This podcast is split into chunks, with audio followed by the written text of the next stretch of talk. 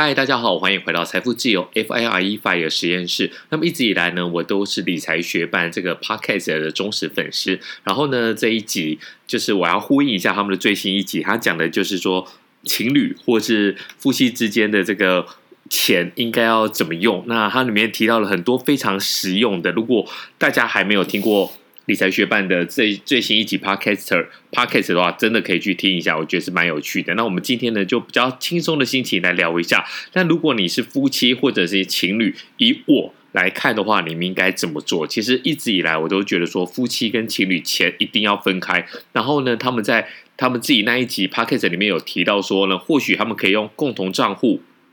或者是如果有人要创业的时候，应该用什么心情或者什么方式去支持？那我们就不剧透了，就是希望大家可以去听一下，我觉得蛮有趣的。那简单来讲的话，就是说我身边看过非常多的朋友，他们的感情就是因为钱而破灭。那最多最多的就是一起合伙做生意。那很多时候呢，夫妻之间他们可能是同一个业界，比如说。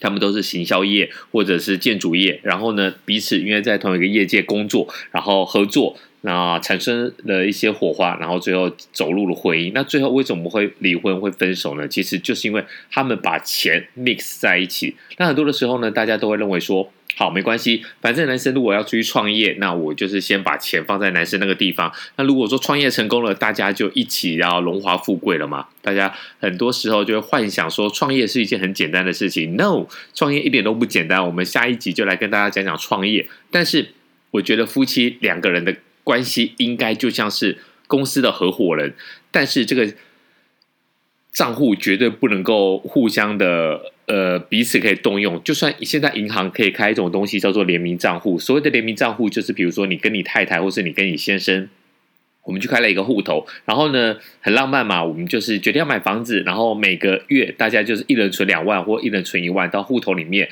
如果有一天我们存够了钱，我们要去动用这个户头的时候，那是不是就可以去买房子？但是这个时候必须要。先生跟太太要一起，所以叫联名户头嘛，才一起要你你要印鉴证明，或是你要这个印鉴章才可以去去动用。但是很多时候，我觉得这都只是增加无谓的困扰跟风险呐。那在创业的过程当中，会发生很多的问题，事情已经很多，已经很杂了。你如果把钱给混在一起的话，那会是。更痛苦的一个状况。那我有一个好朋友，他就是这样子。先生就是蛮有实力的，然后呢，太太他是做行销的，所以呢，先生想要做国际贸易的时候呢，他想要在国外接订单，然后呢，在台中，因为台中大肚山那边其实非常非常多的这种小型工厂。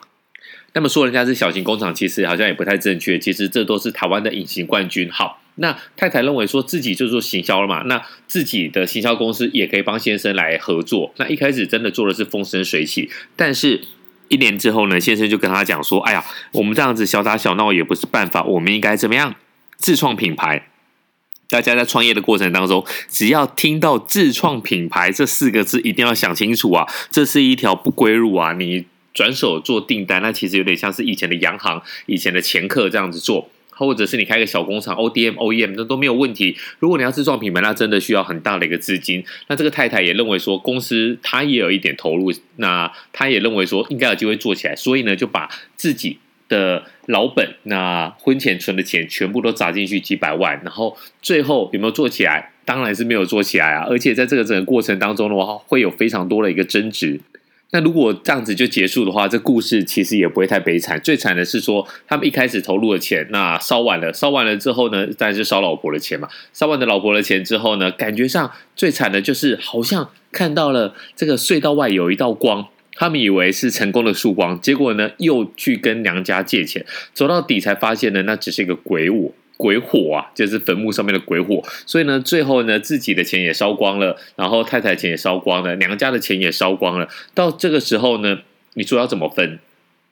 钱这种东西啊，你放在心里，你一定会觉得不舒服。然后呢，你开口呢，也会觉得很痛苦。最惨的是说呢，这个太太呢，每一次都很小心翼翼。那一起合作公司，那当然会讲到钱，讲到财务的部分嘛。可是感觉上，这个太太只要一讲，那先生就很不耐烦，就觉得说：“哎，你是不是又来跟跟我催钱了？”所以呢，现在太太就是到最后呢，马西很不爽就对了，就等于说呢，我钱已经被你败光了，然后呢，你现在好像还要有你的这个很大男人的一个自尊，那也不能提。那你不能提的话，那你要怎么去解决这个债务呢？难道娘家的债务不是债务吗？所以呢，到最后呢，最后两个人就是走向了分手。那离婚之后呢，也没有一个好结果，最后还是用诉讼离婚。为什么？因为钱的事情就是算不清楚嘛。所以来来回回，来来回回，不止坏了一间公司，也坏了一段婚姻，也坏了两家庭的一个。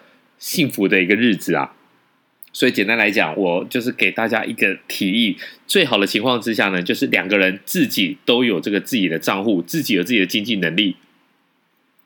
那你说，那我们到底什么时候可以一起合作？我觉得应该这么说：如果我们要增加资产的时候，比如说呢，先生是开公司的，然后太太是嗯。呃做投资理财的，等到先生的公司哎有获利的时候呢，这个钱我们就是按批给太太去做投资理财，然后太太投资理财一样有输有赢嘛，赢的话我们就抽一点手续费嘛，输的话你就要自负盈亏啊，就是先生你自己要承担这一切啊，因为输输赢本来就是投资没有百百分之百获胜的嘛，所以这样子大家如果讲好就好，最最怕的就是把钱放在同一个户头，放在同一个户头的时候，你到底要不要支出这笔钱？比如说好。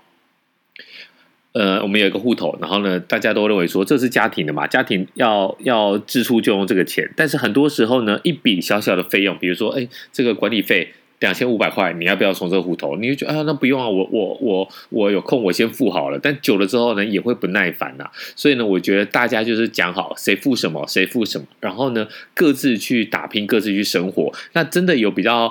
特殊的能力，比如说你会投资理财，或者是你可以做一些呃资产的规划的时候，你在帮你的另外一半。但是讲好了，你帮他处理，这钱还是他的，那输赢呢还是他来负担。那你诶，如果老婆帮你做投资理财，然后赚了几百万，那买个包包好像也不为过。我觉得这就是会比较好的一个模式啊。那今天这个话题是比较轻松，那我们下一集呢就来讲说，如果你要创业。因为其实很多的好朋友就会私讯我说：“哎，那你讲那么多投资理财，又讲了很多这个上班的一些辛苦谈啊。那如果是创业该怎么做呢？”其实我也有帮大家准备一集，那我们接下来就来讲该怎么创业。那我们下一集再见，拜拜。